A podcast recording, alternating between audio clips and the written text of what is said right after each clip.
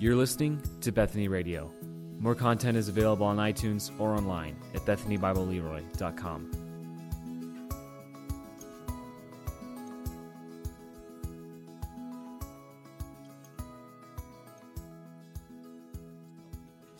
Lokker. A pleasure. Pleasure to be back with you. If you'll remember, uh, boy, last time I was with you, uh, some of you might want that kind of weather. We it was January one, I believe, when I was with you, and we just came off that week of Christmas when it was minus, uh, 20 below, something like that. So maybe it's only fitting that I'm with you today when it's one of the warmer days again, right? So I guess you, some of you just like the average probably temperature, right? Uh, so I'm going to continue. If you remember, if maybe you weren't here back in January, but uh, started a little bit of a series out of 1 Samuel. So we're going to pick up out of the second part of 1 Samuel 16 this morning. Last time I was with you, we looked at that very first part of chapter 16 when Samuel would anoint David to be king as a 16 year old. So here we're going to pick up in the middle of this chapter and I'm going to start at 1 Samuel 16, beginning at verse 14, and we'll read through the conclusion of the chapter. So 1 Samuel 16, beginning at verse 14. Now the Spirit of the Lord had left Saul, and the Lord sent a tormenting spirit that filled him with depression and fear. Some of Saul's servants said to him, A tormenting spirit from God is troubling you. Let us find a good musician to play the harp whenever the tormenting spirit troubles you. He will play soothing music, and you will soon be well again. All right, Saul said, Find me someone who plays well and bring him here. One of the servants said to Saul, One of Jesse's sons from Bethlehem is a talented harp player. He's not only that, but he's a brave warrior, a man of war, has good judgment. He's also a fine looking young man, and the Lord is with him. So Saul sent messengers to Jesse, saying, Send me your son David the shepherd. Jesse responded by sending David to Saul, along with a young goat, donkey loaded with bread and a wineskin full of wine. So David went to Saul and began serving him. Saul loved David very much, and David became his armor bearer. Then Saul sent word to Jesse asking, Please let David remain in my service, for I am very pleased with him. And whenever the tormenting spirit from God troubled Saul, David would play the harp.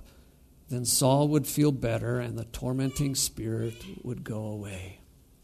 Here ends the reading this morning of God's holy and inspired word. Will you join me as we begin in prayer? Will you pray with me? Father, thank you for your word. Thank you that uh, it's through your Holy Spirit, Lord, that you make it alive and you make it applicable to us even today, Lord. These stories of old. And uh, Father, fill our hearts then with your presence. Let the words of my heart, the meditations of my mouth be pleasing to you, Lord, as you speak to not only me, but to all of us. We pray that in Jesus' name. Amen. So, in light of Labor Day, if we read this passage, seems as if there's a job opening in the king's palace. And I'm looking at this thinking about, all right, what was it like when you started your first job? What was the interview like? Did you have a resume filled out? Did you need a resume? Uh, my first job, when I came off, I was on the farm, and my father came home one summer, and I was 16 years old, and he said, I was just at the John Deere dealership. Mr. Meyer needs some help, so you can start on Monday. I thought that was going to be a summer gig. I didn't have an interview. I didn't fill out any paper. Mr. Meyer, he was just looking at who my father was and judging my father and apparently judging what his son would look like or be like. Well, after high school, I thought I would start college, and well, that part time job turned into a full time job, and for the next altogether 20 years, that was our life. So at age 36, I was starting college. And I, one of my first English classes was learning how to fill out a resume because it's like, okay, if you're going to get into the job world, you may need a resume. Thing is, when you're feeling called to be a pastor, uh, churches don't look at a resume. They have this church profile they put out, and then you as a candidate put out your profile. And so, resume, profile, you're, you're trying to put your best foot forward, right? You're, you're listing your characteristics, a little bit maybe of family history, a little bit about yourself, church profile, or your favorite authors, some theological questions. Uh, is the Lord your Savior, first of all? And so, when I think of resumes, resumes are really, we're writing down the things that we feel are important about our life and things that might matter. Well, when I look at this passage today, uh, Chuck Swindoll would say, yeah, there's a resume here. It's David's resume, so to speak. But David's not the one who put the resume out there. Did you notice that? Who's listing David's characteristics? Not him, right? Uh, apparently, it's the men in Saul's court. So let's look at this passage. We, we start off, it's troubling, isn't it? Verse 14. Now the Spirit of the Lord had left Saul, and the Lord sent a tormenting spirit that filled him with depression and fear. How did we get to this point? Because, uh, after all, it was Samuel who anointed Saul to be the first king of Israel. And, and now we read here, we get to chapter 16 in the middle of it, and we read that the Spirit of the Lord left Saul, and uh, it was the Lord who sent it. So that raises a theological question. And we'll look at that, but first of all, how did we get here? Well, if we go back to chapter 8, we read that Israel would request a king. So we're, we're to the point of, of Judges where Israel was leaving the Lord. They would cry out to the Lord. They would come back to Him. And, and Israel would get to the point where they were worshiping other idols of other countries, other nations, and they would say, Samuel, we want to be like everybody else. So we want a king. And it t- troubled Samuel. In fact, in the middle of chapter 8, we would read Samuel was displeased with their request. Verse 6 he goes to the Lord for guidance, and the Lord says, Do everything they say to you, for it's me they are rejecting, and not you. It's me they are rejecting. This is already going to give us a clue of why this tormenting spirit then is coming upon Saul. So, in between, of course, uh, Samuel would warn the nation of Israel about what a king is going to expect of them. Samuel would be called to meet this man named Saul, who he would anoint. God would put him in place to be the next king. So some would say, well, what? Did the Lord change his mind? Well, some authors would say there's a difference here. Saul is a people's king, where David is the Lord's king. So Saul is anointed. We would read that earlier in, in 1 Samuel. Read that in chapter 10. Uh, interesting enough, as he is anointed, Samuel would tell him about everything that's going to take place. Saul turns to leave. Uh, God would give him a new heart, we would read in chapter 10, verse 9. And Samuel's signs were going to be fulfilled. We would also read then right after that the Spirit of God came powerfully upon Saul and he too would even begin to prophesy. So it's like, all right, the Spirit has been with the Lord. Uh, later on, chapter 11, we would read again the Spirit of the God came powerfully upon Saul, and he would become angry. And this is when the, the Ammonites were coming against Israel. So God's Spirit came upon Saul. It came upon him even more powerfully in another way, in a political sense, and not just in a spiritual sense. So it's like Saul is going to be used by God. So, what changed? Well, in between, it seems as if things kind of went to Saul's head. because there was this continued war with the Philistines, and then we would read in chapter 13 where Saul is disobedient. In the middle of that chapter, Saul is staying at Gilgal. His men are trembling with fear because of the enemy. Uh, Saul has waited for seven days for Samuel to come. Samuel's supposed to uh, do the sacrificing, and we, saw, we see Saul's impatience. And it's like Samuel isn't coming when he says, I'll take matters into my own hands. So we would read that Saul would do the sacrificing. In chapter 13, verse 10, just as Saul was finishing with the burnt offering, Samuel arrives. Saul goes out to meet him, to welcome him, and Samuel says, What is this you have done? How foolish, Samuel would explain. You've not kept the command of the Lord your God. You have not kept it, and the Lord would have established your kingdom over Israel forever. But, verse 14, now your kingdom must end, for the Lord has sought out a man after his own heart. The Lord has already appointed him to be the leader of his people because you have not kept the Lord's command. So, here we see this transitioning already occurring because Saul takes matters into his own hands, and in fact, it gets to one point in chapter 15 where we would read again that this is verse 10. Then the Lord says to Samuel, I'm sorry that I ever made Saul king, for he has not been loyal to me. He's refused to obey my commands. So we see the, the reason that the Lord has left Saul is because, well, Saul has really already started by leaving the Lord. He's the one that started it. In fact, it gets to the next point in chapter 15. Here's how much it went to Saul's head. Verse 12 Early the next morning, Samuel goes out to find Saul, and someone tells him Saul went to town, that of Carmel, and he went to set up a monument for himself and to himself. And then he went to Gilgal. Sound like a man after God's own heart? Man who's following God's commands? Not really. In fact, later on here, in that same chapter, we'll read verse 23, the middle of that. So, because you have rejected the command of the Lord, he has rejected you as king.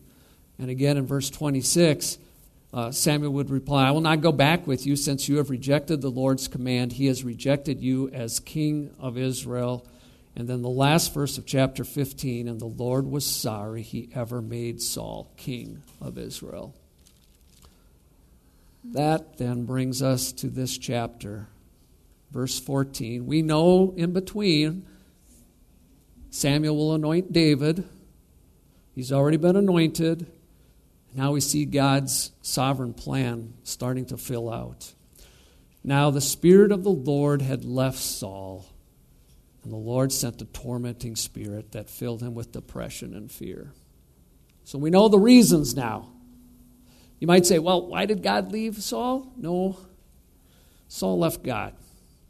And God sends this tormenting spirit. So you might wonder if God's displeased with me today, does God still do that?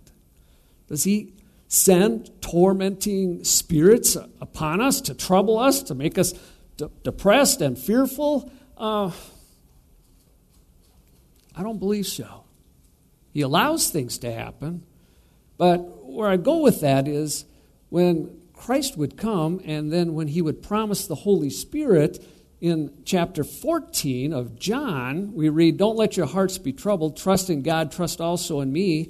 Uh, he, Christ would say, I'm the way, the truth, and the life. And he goes on to promise the Holy Spirit this Spirit who leads you into truth, and He will never leave you. So I'm thinking for us today, certainly it's not the Lord who leaves us. Uh, we are the ones who leaves the Lord, and it's His Holy Spirit that has been promised to us that I will always be with you. So, what's the difference between Saul and David then? This man after a new heart? Well, we know of David's sin with Bathsheba.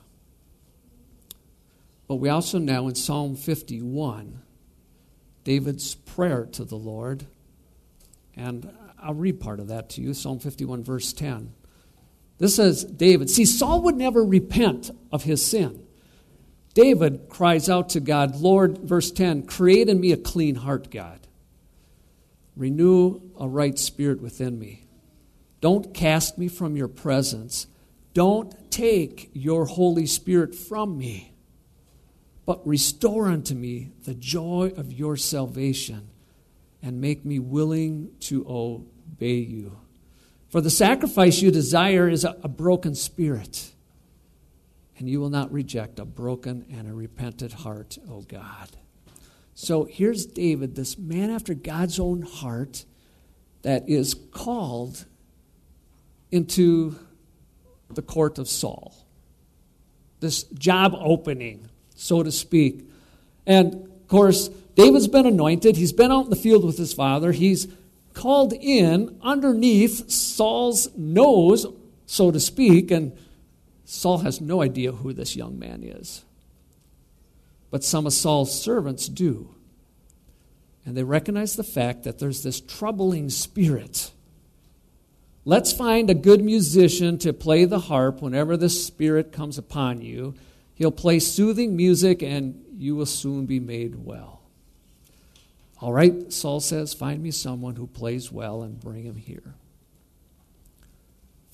That's why we sing in church today, right? Soothing music soothes the soul. So, already back in the Bible time and all of the Psalms that were put into hymns, uh, there's something about this music that even Saul's servants would recognize, and they say, Saul, first of all, I'm thinking the rest of them might be like, we can't even be with this king, so we got to find him some help, and we better do it quickly. So one of the servants says to Saul, one of Jesse's sons from Bethlehem, and here's David's resume talented harp player, brave warrior, man of war, exercises good judgment Oh, he, he is fine looking, young man. But the most important one is the last one, right? The Lord is with him. Why these characteristics? And again, this isn't David putting himself forward saying, uh, Here's what I got. Here's what I bring to you. I'm a great warrior. I've been out there. I've killed a lion and a bear when they've come against our, my sheep and my goats. I've taken care of them. I haven't been afraid of them. Uh, I've been taking care of my father's flock all of that. No, it's, it's as if David's reputation is out there. And it doesn't begin because he's a good warrior or that he's a brave man. His reputation starts, I believe, by the last qualifications that's listed is that the Lord is with him. That he's a man after God's own heart. So, what do we make of of some of these qualifications. And why are they important, first of all? He's a fine, talented harp player. I'm sure out in the field, David had those times when the sheep were grazing. I've been to Israel. I haven't seen a lot of green pastures that would look kind of like the pastures around here this summer. So it would take some work getting those goats and those sheep out to green pasture. But there had to be some downtime. And we all like downtime in, in the, when we're working. So, what does David do in the downtime? Uh, yeah, he doesn't go to his cell phone like we do, do, does he? He's got the harp, he's got the music. And not only was it soothing to his own soul, but I believe that it probably soothed the sheep and those that were around. Because you and I, we can influence people by the way we act and, and by the way we're um, not agitated. And certainly, my mother had sheep years ago, and if you came around the sheep and you were agitated, it didn't take long and they were agitated. And they would run and flee from me. So, as David would play, it would calm, I believe, his own spirit. And certainly now we would know that, all right, God is going to use that skill, that gift Music is a gift and he would use it to bring David into Saul's presence. Kind of wondered how that would play out, don't you? It's like, uh, how's God going to bring David in? And it's not going to happen quickly. I mean, this is going to take years.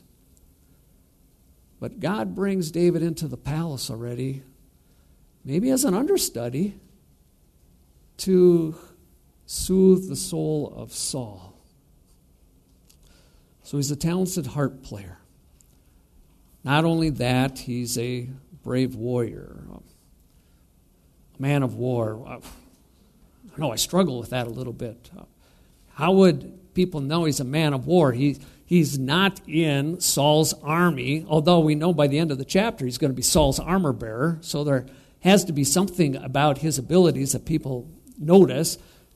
The only clue we really get is that in chapter 17, with the fact where David would say to Saul, uh, When a bear and a lion have come, I've clubbed them to death. I've done this to both lion and bear. I'll do it to this pagan Philistine because he has defied the armies of the living God. So, certainly, we get the understanding that uh, David is not fearful. So, uh, he's got the abilities to handle weapons, whether it's a spear or just his staff or his sling.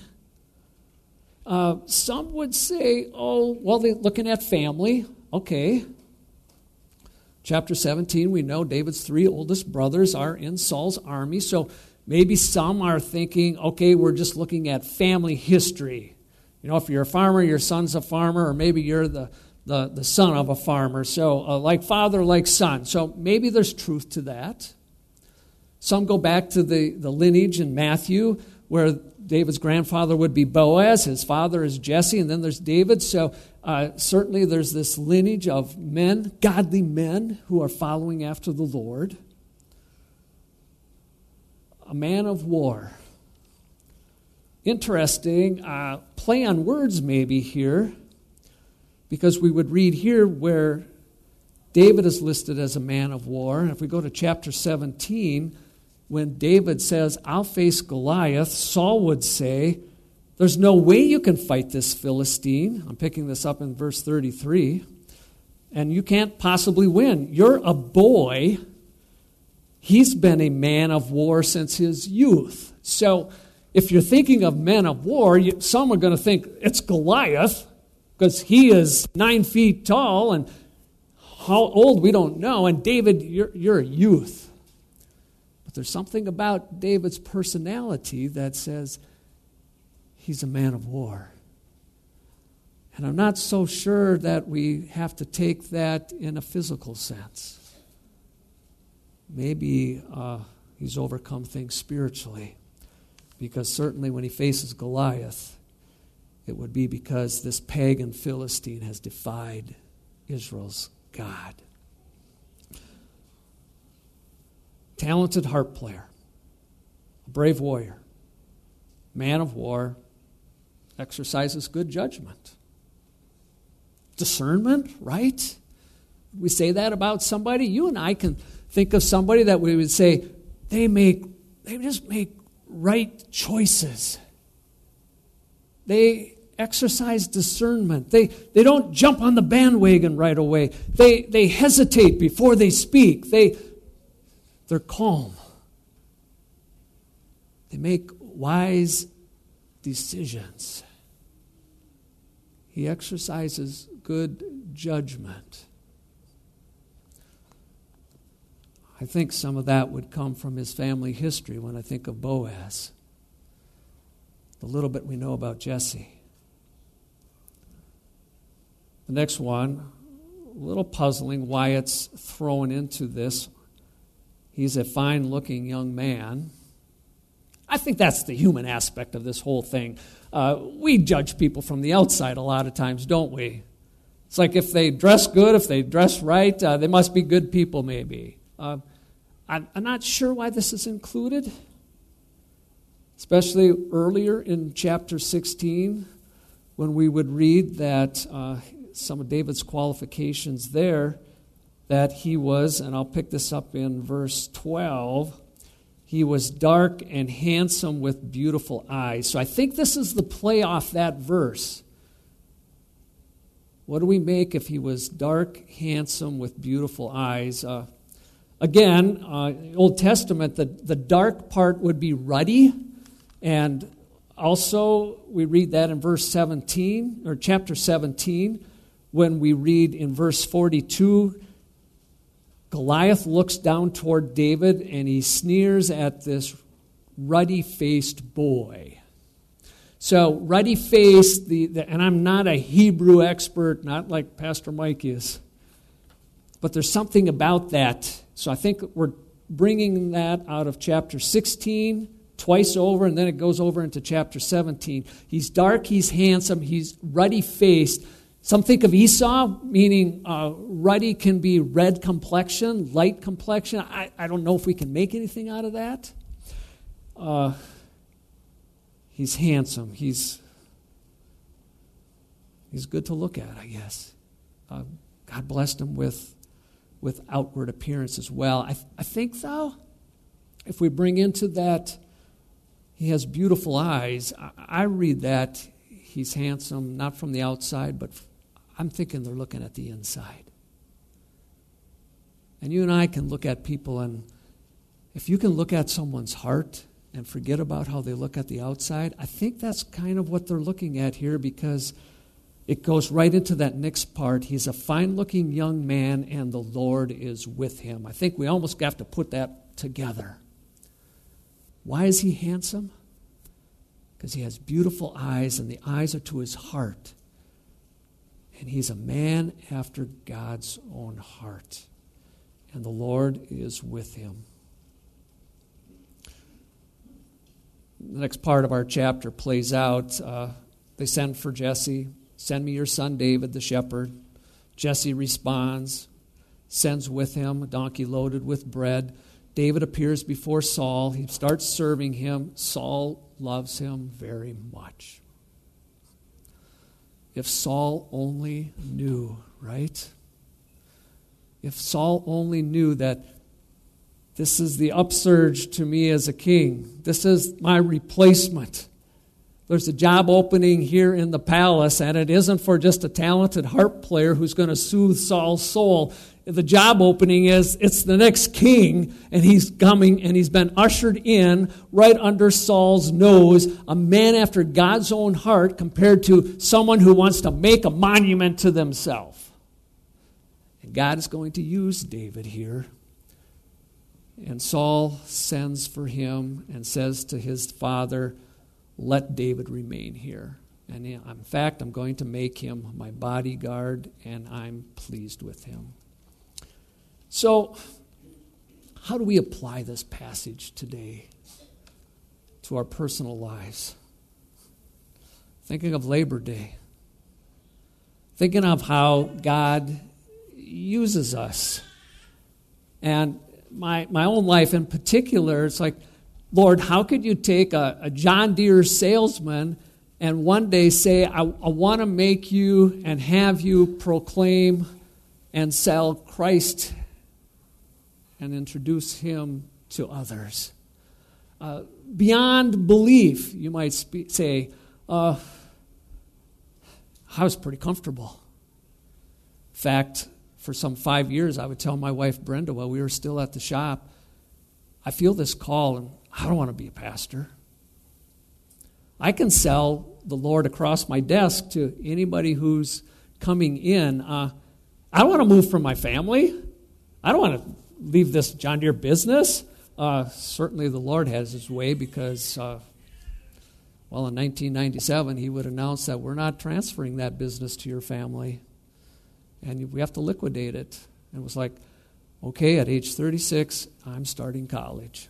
I guess the Lord closes doors, but as we all say, he opens something larger.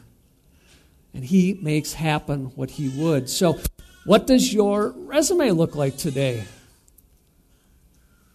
How do we present ourselves to others? Of I pray the best thing that would be included in our resume would be not only our service to the Lord, but that the Lord is with you. The Lord is with me. And do you recognize those times?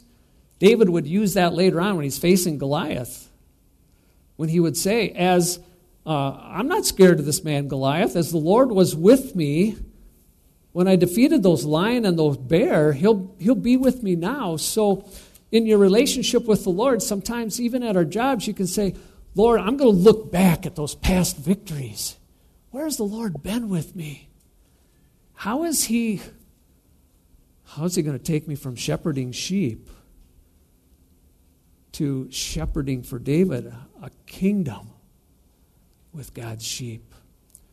And here's where it hits for us today. How's God going to use you and me this week on this Labor Day? You might just say, well, the job I'm at right now seems like a dead end, so um, we'll see where the Lord takes me, or I'll take matters into my own hands and see what I can do.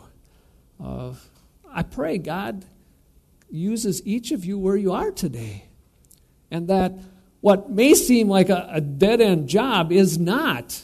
God's just grooming you. I mean, remember David, when he's taking care of the sheep, Samuel comes to Jesse and all his sons, and each one passed by Jesse one by one, and Jesse thinks the first one is the one right away. And God says, No, don't judge by outward appearance. I look at the heart. And when all of those sons would pass by, and Samuel says, uh, The Lord keeps saying, No, no, no, no, no.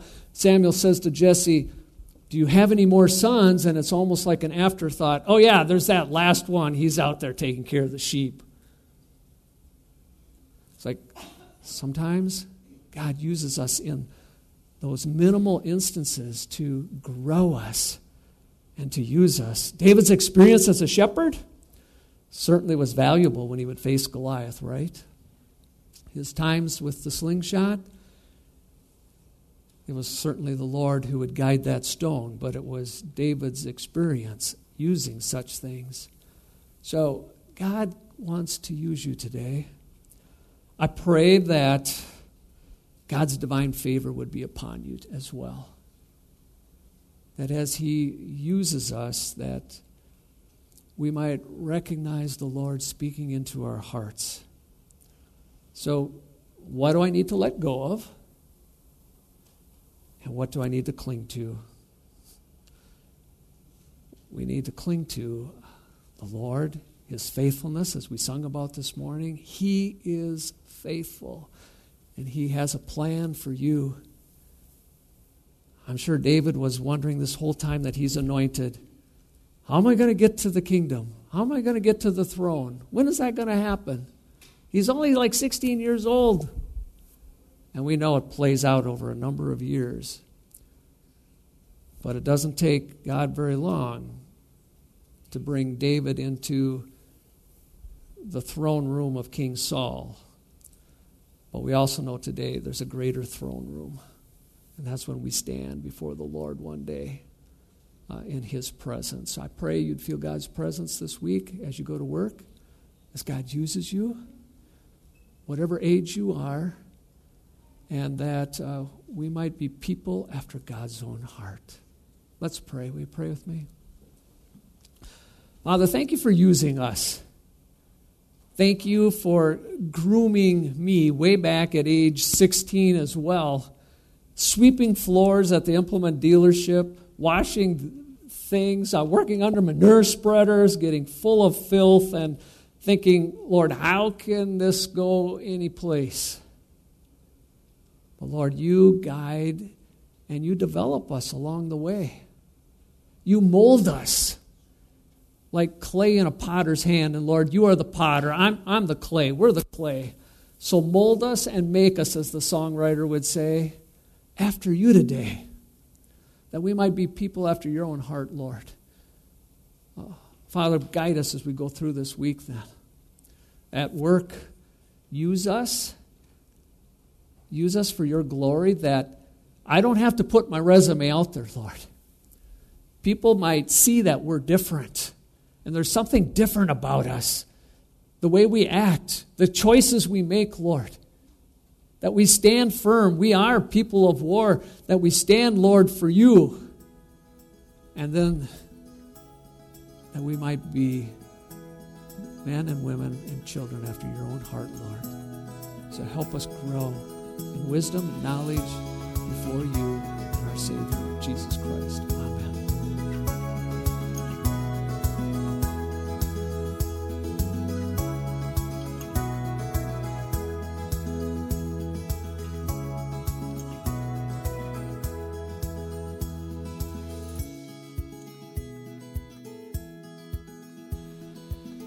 You've been listening to Bethany Radio, a production of Bethany Bible Church in LeRoy, Minnesota.